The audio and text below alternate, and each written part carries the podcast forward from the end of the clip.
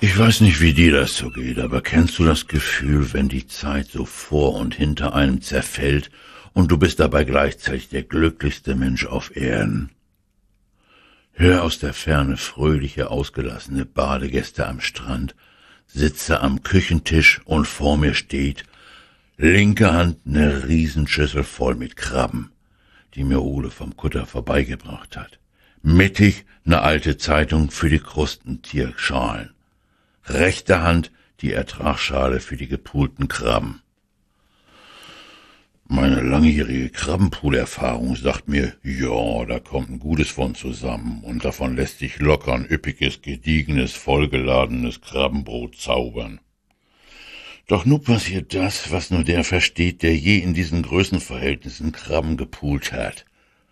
Du brauchst Zeit. Viel, viel Zeit. Und schon nach den ersten entblößten Garnelen stellt sich ein unwiderstehlicher Appetit ein. Du beginnst hier und da von deiner kulinarischen Köstlichkeit zu naschen und pulst und pulst und nascht und pulst. Du bist schon eine gute Stunde zugange, doch der Schüsselinhalt lässt dich denken, du hättest eben erst angefangen. Und dieser Zustand bleibt. Du bist in einer Art Trance. Naja, Dämmerzustand. Ich nenne es immer Krabben-Yoga. Du denkst über die Welt nach, hm, saftiges Krabbenfleisch, schmiedest fantastische Pläne, oh, die schmecken aber auch wieder gut. Und erfreust dich daran, dass du in deinem schnuckeligen Büsum von vielen Freunden umgeben bist.